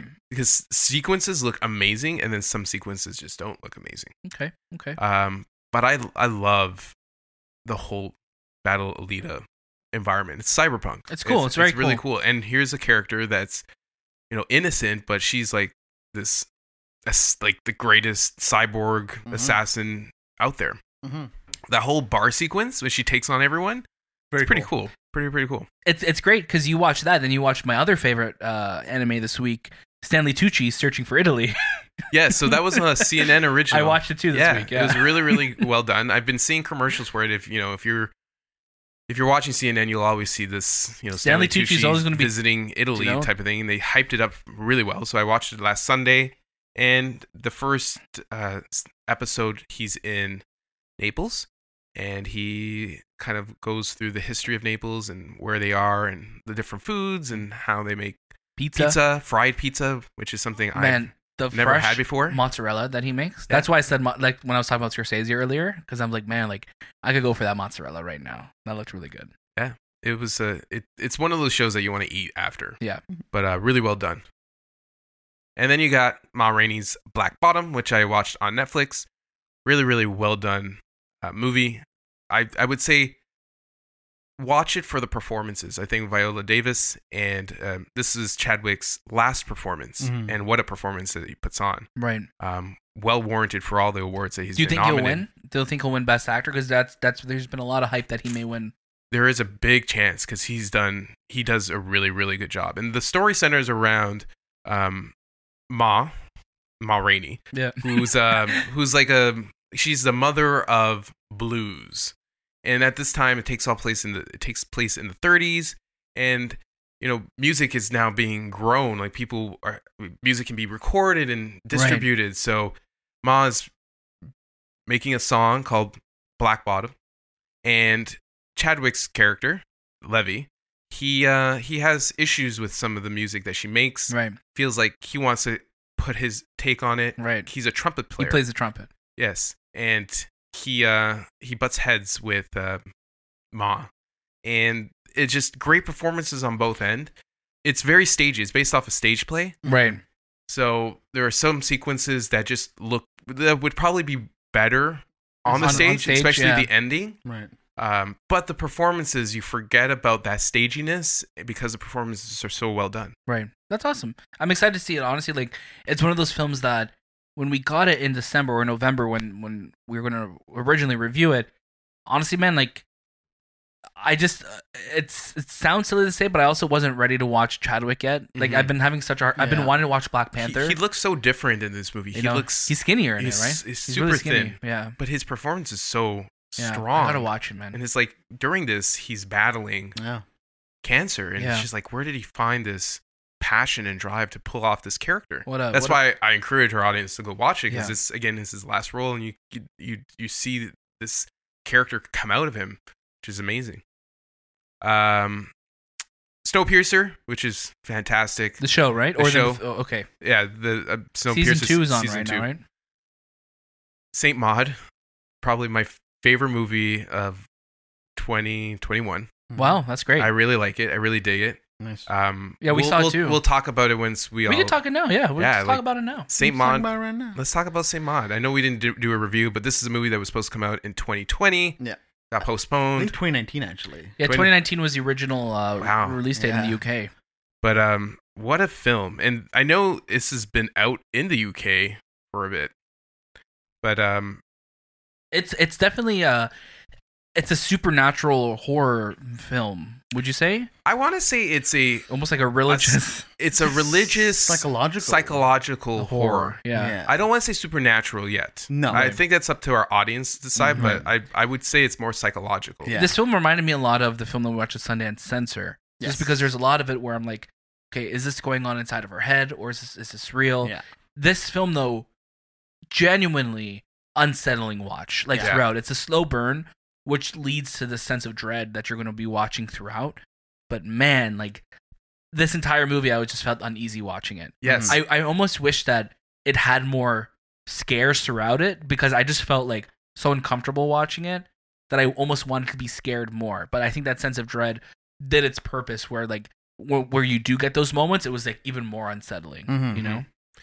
um, I thought this is the first directorial debut Yeah. for uh, Rose Glass. That's her name, Rose Glass. And she written it, she directed it, she got it picked up by A24. Yeah. And, you know, A24 does an amazing job picking movies. And yes, it is a slow burn and it has interesting concepts to it, but what a story. yeah. It's and for our audience, the story is uh, this hospice nurse who um, gets a job taking care of a a, choreo- a, a, a dance choreographer who's uh, has Yeah. terminal cancer. Played by uh, Jennifer Ale. Yes, Yeah. and she she has this divine like idea that sh her job is to save her soul. Mhm. Mm, Right. Maud's job is to save her soul because Maud has recently become enlightened by God. Right. So there's huge like religious theories behind it, and you feel like you know she's doing a good job, but then some twisted things start to happen to her, Yeah. and she starts to. You might see it in the trailer. She starts punishing herself. Very religious things, like very Right. And I think that's what always makes me so unsettled because those are the those are the horror films that scare me the most is whenever they kind of bring Religion. religion into it Yeah. and you're just like, oh, it just because there it just there are feels so true real. events, right? Like those are Right. true events. But um, man, the score for this movie is fantastic. It just adds to the creepiness of this movie because that score. If the I don't think if the score was that good, I would feel that creep creeped out or Right. like that scared of what is going to happen Right. next. There's Yeah. yeah, I think it's it's definitely one of those films that it's a slow it's a slow burn and then when it does take off, you're just like, okay, it's it's it has you now. I think yeah, I think for me like if I give my recommendation, if you see if it when it eventually comes to a streaming service, definitely add it to your queue. Like Yeah. definitely check this film out because if you want something that's genuinely unsettling, this is gonna be that movie for you. What about you, Shay? Yeah, for me, um, you know, the film clocks in just about 80 minutes or so. Eighty two minutes, I think. 82 minutes. Um, for a film to be that short, I I was hoping that okay, this is gonna pack in a lot of scares or a lot of unsettlingness um, in such a short period of time. But I found myself the first half of the film just kind of bored. Um, I kept wondering, okay, when is it gonna get really creepy and intense? And when it started to get really creepy and intense, I really dug it. I was really there for it. Um, and then the ending happened, and I thought that was really cool, really well done. But I guess maybe it didn't leave me with the same impression that it did for you, Anthony. Mhm. But I also don't think it's a bad movie or anything like that. I Yeah. just think maybe I wanted to be scared more. And I'll be honest, I'm a little bitch. I'm I don't like I can't do scary Th- films. That ending sequence was Woo! And Yeah. that's the thing. the There's a lot of ending- moments that like that we I just kept like flinching because I'm like, oh my god, the like, this- ending reminded me a lot of Censor, which we watched at Sundance. Did you watch no, I didn't watch. Yeah, so I, I think if you liked Saint Maud, you would probably really enjoy Censor as well. Um, very similar themes. So yeah, um, it it I wanted something that was comparable to Hereditary or Midsummer, and I got something that was close. it. Right. but I didn't get it all the way. But I still think yes, it's a it's an enjoyable film. And if you like horror movies, I can't say like oh sit down with the family and watch this. one. No, no, man, but this- don't this do is- that. But you know, there's a lot of uncomfortable moments. Like, we talked about the one that was in the trailer with the needles and the shoe, Yeah. and like, oh, like yeah, S- Yeah. absolutely unsettling. Performance wise, phenomenal, and it just overall, it creates this dread. Yeah. Dread. Yeah. Saint Dread. And there's a huge underlining aspect, and I don't want to reveal it to our audience. I think our audience would Yeah, go once on they the journey. see it, for they're sure. like, "Oh, this is what this movie is truly about." Yeah. Mm-hmm. Um, I also put on The Dig, which is a Netflix original film, and it stars uh, Carey Mulligan, Ralph Fiennes, and Lily James. It's a story about um, an excavator played by Ralph Fiennes who is hired to start to excavate a land that is owned by uh, Carey Mulligan's character, and he finds this archaeolog- archaeological um, boat from I think the Anglo-Saxon time period, and this Oh, wow. all is happening during the 1930s. okay. So the brink of war is happening as Right. well, but beautiful performances, really well shot, and it's based on a true story. It's based on this um, this dig called the Sutton Hoo historical dig, and it just tells you where the world was at that time. This amazing, uh, we'll say, uncover of a historical Right. finding with they found jewelry and they found uh, all reminiscence of boats and just it- it's it's an interesting movie because it's for me like it's very I don't know I don't want to say like Jurassic Park Indiana Jones 'cause it's nothing like that but like I like when things from historical times Right. have, are uncovered You know, it's it's so interesting though, because like I feel like discoveries like that, like they were so substantial that they were enough to make a movie off of them, right? yeah But then you have this week, we literally landed on Mars, and it's just like, yeah, it happened. Oh, Yeah. You know, it just it's just another so day on Mars. you know, it's just it's just so funny seeing the comparison of like events in history and like our I guess just relevance to society at the time, Yeah. right? Yeah. It's just it's I just I just find that so interesting. this the story is loosely based on the characters as well because Mhm. they they're playing at different ages and Right. there is a little bit of drama built into it very similar to like the Queen Sure. where like They take liberties, you but take- they'll yes but the one thing that I found the m- most interesting was Ralph Fiennes' character who's his name is Basil he's an excavator all he does is dig he's no he's not an archeolog- archaeological right. you know professor he's not an archaeologist archaeologist Arche- arche- archaeologist, archaeologist. Yeah, so Right? he's nothing like that. All he knows is the land and how he digs and how like the soil and and he uncovers this thing. After all this whole shenanigans happens and he finds it, he's not credited for the find. Ah, And that's a huge part of this. spoilers. Well, it's it's history, like it's just that's part of it, but he Right. was later found like he was credited they later, later on. gave And then I him think on, this yeah. movie if you watch it credits him even further. That's good. uh what else did I watch? I watched WandaVision One division, one one division. and uh what is it? It was Agatha all along? It was Agatha. Oh my god, that damn song's been stuck in. That song is a bop, man. Like that song's been stuck in my head all week or the last three days. Yeah. Agatha all along, baby. And then I watched Batman v Superman Dawn of Justice. What inspired that watch? Well, I'm getting ready for Justice League, Zack Mhm. Snyder's cut, so I thought, you know, let's let's start where it all started. Batman Mm-hmm. Mhm. versus Superman. Oh, okay. I thought where else started was Man of Steel. Yeah, but like but I mean like all the characters that Right. right. and I put it on and I watched the Ultimate Edition What was it like watching it? When's the last time you watched it? A couple years ago? um, a year ago, I would say. Yeah. And yes, there there's great aspects to this movie, but it's just too much happening. Way too much. It's like six In- movies in one. it's literally six movies in one. You got Wonder Woman in there, you got Lex, you got Doomsday, you Yeah, got Batman. the death, Superman, you got Batman, you got this political like story that's just right. you you our, or like it's like the whole are mutants okay in the Marvel, you know. You know but Yeah. it's just it's not well written to the point where you feel like that was like it's just lost. Even the Yeah. beginning sequence, what I was so confused. I was always confused what why this sequence in the beginning of the movie when they're in the desert is so important. Right. And right because it's not whole plot- well-written. yeah because her whole, whole whole plot line is like well she's lying i'm like okay but like is that was that necessary like it just feels like like that was like could have been a deleted scene that we didn't we didn't need that like we didn't need like oh the superman can't see through lead stuff or she uh, like the bullets and the the like, Yes, like all all of that, that. stuff like like that was just So so, you're- much You're extra creating like, like, this military thriller, but then you got all this other stuff. yeah, that's hap- It's too much movie. you know You should have just focused on Superman and Batman. you know it's And- like all the president's men and Batman and Superman are fighting Dude, you know what if they did the story of here's a guy in Gotham taking control of like he- who's vigilante, he's taking down criminals, but he's taking criminals down really hard. yeah He's branding them.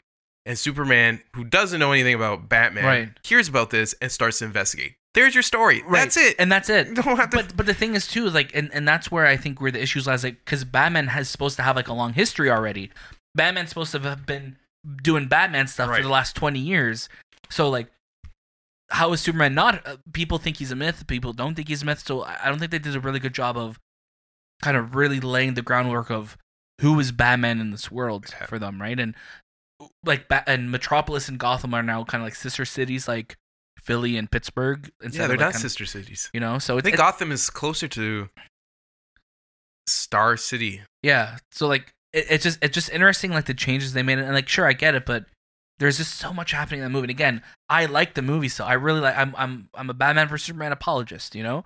But there's just so much and I think the last time we watched it, I think Shane and I watched it what, like a year or two ago? Two years ago maybe? Watched last year.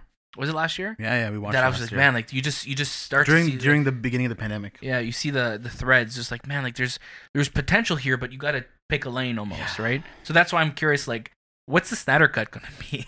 Four hours of that. Four hours of that. Listen, again, The uh, bullets. I, I I enjoy Batman vs Superman, but I know its flaws. I'm aware of them, Yeah. You see it. You You, see know. them. You know it. but I'm also not in the camp of the vile hate that it No, gets. 'cause I this don't movie's think it- unwatchable. it's not I don't think it deserves You that. know, not at you all. know? Yeah, silly. Silliness. silliness. And that's Shay- it. That's it. Shay, what have you been watching this week? oh, man? me? Yeah, you. Okay, well, let me tell you. Yeah. Um, I watched uh, this series on Vice called Hate Thy Neighbor. Um, I don't know what inspired it. I've I've never even heard of it. It's on Crave, right? It's on Crave. Yeah. Yeah. Um, I think I just hovered over it, and it was about a comedian who goes to visit uh, a bunch of different racist groups across Yeah. the world. And I'm like, oh, well, I know racism. So then I was like, okay, let me go watch this. And I really enjoyed it. I had a good time with it. Um, the host of the of the series, Jamali, he, I, I, I enjoyed him sometimes, and sometimes I found him really annoying. But I still found the the light that he was shedding across all these different hate groups was very interesting. A lot of them maybe I didn't think as I- you know you, you, you see the movie versions of the KKK and then Right. you think about oh there are still KKK out there Right. and then when he goes to go meet them, and Jamali, I believe, is he's half black, half white.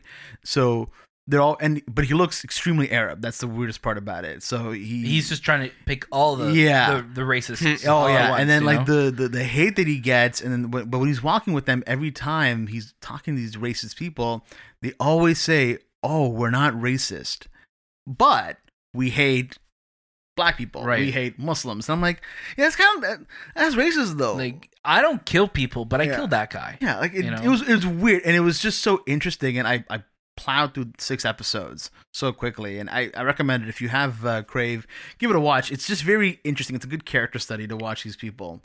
Um, the next thing that I watched that you and I, Daniel, we, we can talk about is uh, is Free Britney. Free Britney, yeah. So we watch this. Uh, uh, like we, I've been seeing a lot of social media. We've been Mhm. seeing a lot of it on social media, and like people getting mad at Justin Timberlake and stuff like Yeah. that. And then I'm like, hey, let's let's let's put it on. Let's see what it's Yeah. all about. It's Hulu. Um, so it's a Hulu slash FX Mhm. documentary, and by the New York Times. yeah, you know, it's it's about like how, and, and it was interesting because we just watched I Care a Lot as well, which is on our our the movie podcast. Mhm. If you want to hear our review about like guardianship and that kind of stuff, and it's all about how Britney Spears, um, her basically her father is now her guardian, and he con- controls all aspect of her life, and I think that's as deep as the documentary really goes. Did you watch it, Anthony? No, I Um, just know the story from what I've been hearing. You know, and, and I think that's I think that's one of the things that disappointed me with this documentary. I think is that yes, it's bringing to light what's happened to Britney Spears, which is awful, and I think that needs to be corrected, of course. But I also think that this this documentary just feels a little shallow in the sense where it feels more like it's a fan made documentary, or it's just more like a collection of clips rather than it really trying to say something. It does documentaries just it feels more like a news report in the Mhm. sense of like, oh, here's our here's our piece on This is what's free happening Brit- to the free Britney. Britney stuff, right? Right. And there's there's the stuff with Justin Timberlake in there, but it's also like from the way social media kind of made it sound like like oh we're coming to cancel Justin Timberlake, and I'm not excusing anything Justin Timberlake said. Like he said stuff that was like really Mm. Mhm. shitty of him as a Mhm. guy, like being a stupid, uh, uh, being or stu- like saying stupid guy stuff, like quote unquote guy stuff in, in Mhm. that time, right? The, the locker room talk. you know the quote, locker room unquote. talk, as they say, which is like awful, awful things to say. Yeah. But it was also like literally like a 10 second clip of him and then it just moved on. And I was like, "Oh, is is that it?" Like not is that it, but like I I just wish that this this was a documentary that really dove into stuff more and it just because it, it just used so much of like tabloid footage and and like paparazzi and it's like this this documentary is condemning the paparazzi but all of the footage in this film is like From from the paparazzi. from the paparazzi It, you know it feels like the startup of a, of a Right. documentary. Like w- it's about to get its heels on, but the movement didn't really pick up until 2019. I'd Right. say right. So it's still very fresh. So it, it, at, at most, this movie was done in 2020 when it's still in the beginnings phases of Right. this of this movement. So again, yeah, it feels very early. There is a lot that I learned though. I mean, For sure. again, I. I- I really enjoy Britney Spears. I've Yeah. loved her music since I was a kid, and I still listen to it now. But it's but I never paid attention to what was going on in her life. To now see all this kind of come to light, it's definitely scary. But again, it as a documentary though, it didn't feel like it was really going anywhere. and and I think that's the big difference here, right? Like we're not talking like we're we're literally critiquing this as a documentary itself, Right, Not, not the as movement. what's happening to Britney, obviously. no, I'm very because concerned. that's that's that's one whole other thing. We're Yes. talking about the actual mm, documentary that was given to us. I think is is very just thin. And I, and I think that for people like us who maybe weren't paying attention to what was happening with Britney, and people that actually were paying attention and a part of it, I feel like if you know what's happening with Britney, you're not going to learn anything new from this. Yeah, you're not you're not coming out learning anything new, but Y- yeah, yeah, eh, but like even with this documentary, like you just wanted more. Like you wanted more. Like you just, I just think there could have been so much more done with this if you're going to do it. But it also raises a good point of kind of like where we are with how we discuss mental illness now. Yeah. because like we could openly talk about mental illness where.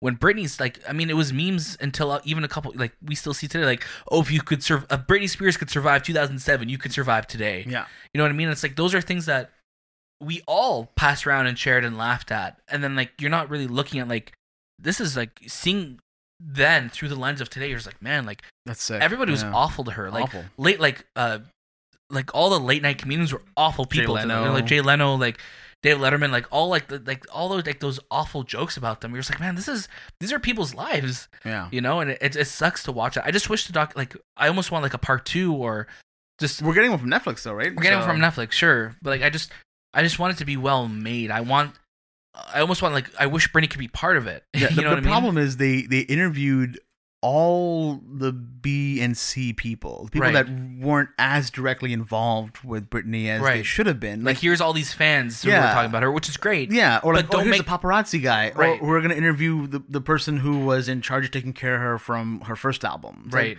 okay, I guess, but like, also these people could also just be looking for their 50 minutes of fame. They might not actually have any insightful Right. information. So I'm like, okay, like Mr. Paparazzi, like thanks for sharing your stories, but like I'm not, I'm not trying to feel bad for you no, right now. and, he- and they do that. They You make you, know? try to empathize with the paparazzi guys. Like, oh man, yeah, when she hit my car with the umbrella, you know, I was really upset. I'm like, yeah, but you were shining a flashlight in her eyes. I Yeah. mean, I don't think I, hate it. care hate about you. paparazzi so much. So you couldn't leave her alone. And they're like, yeah, we'd always ask Brittany how she's doing. You're not asking Brittany how she's doing. You're trying to gauge a reaction Yeah. from her.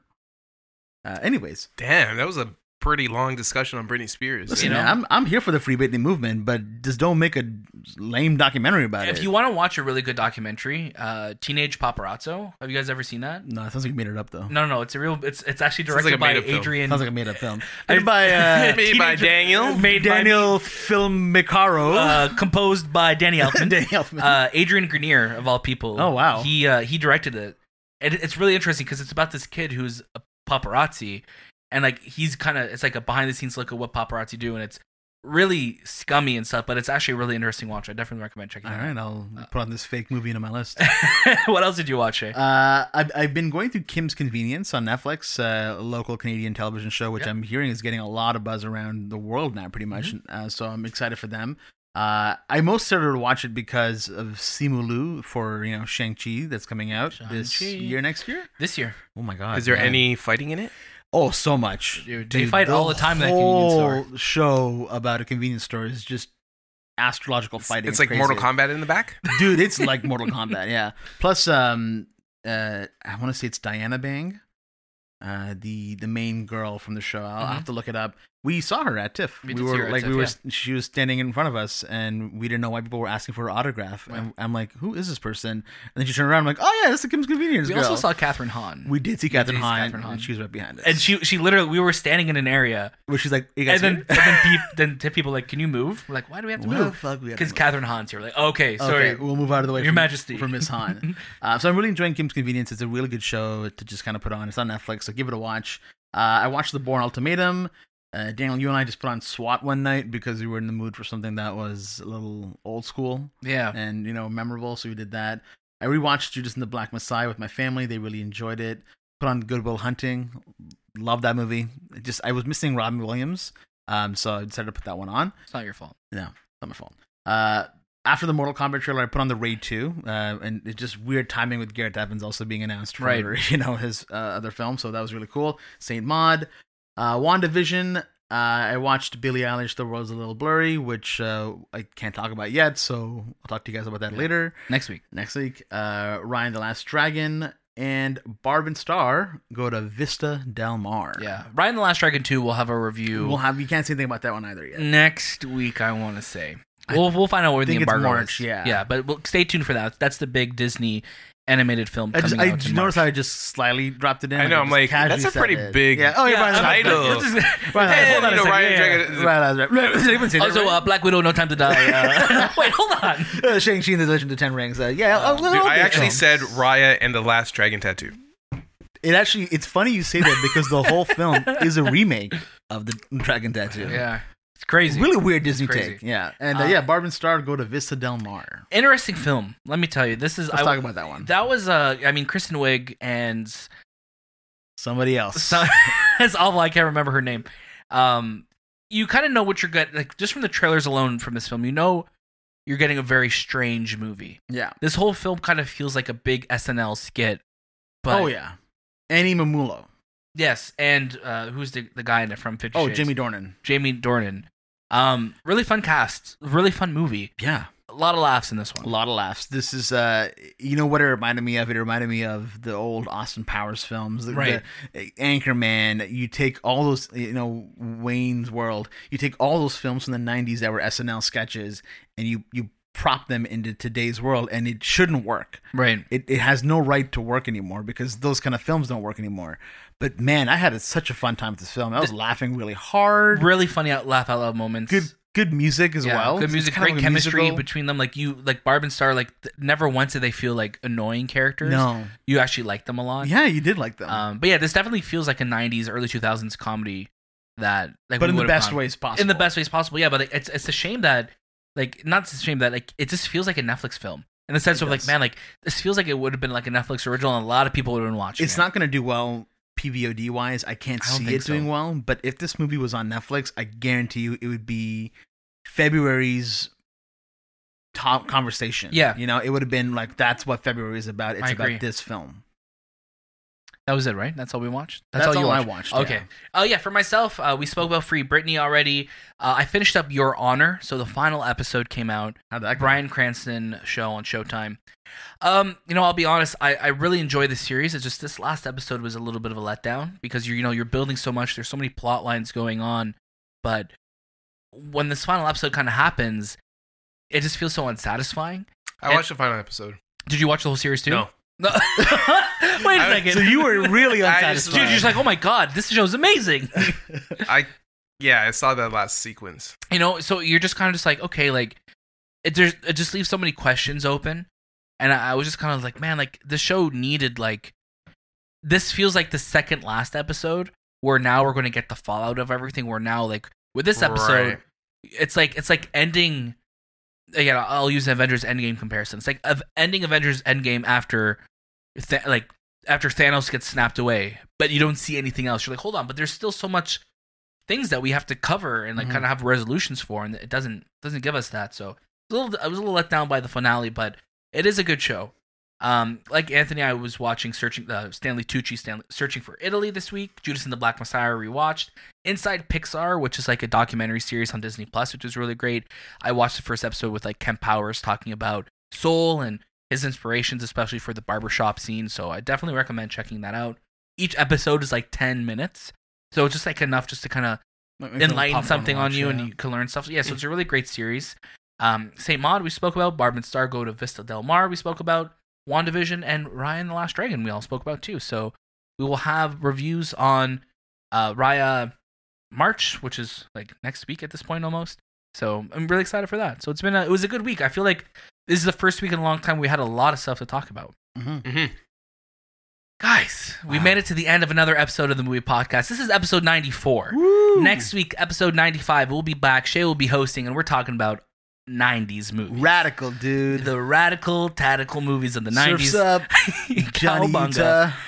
Um, do you know the original name for that movie? Almost Yeah. was Johnny Utah? Yeah, Oh, Crazy. and something else too, like Uh, Riders of the Storm. Riders of the Storm, yeah, like Yeah. the song.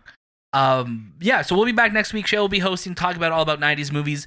Make sure you're subscribed to us on Apple Podcasts. Give us our five star rating on Apple Podcasts. We're on our way to 200 ratings. Um, also, this week, make sure you're checking out the movie podcast feed on Instagram and Twitter at the movie podcast because we're going to have a lot of fun 90s themed videos coming out. We want you to be part of the show next week, so definitely engage with those. Let us know your favorite 90s movies. That was this time with the movie podcast. and we'll see you next.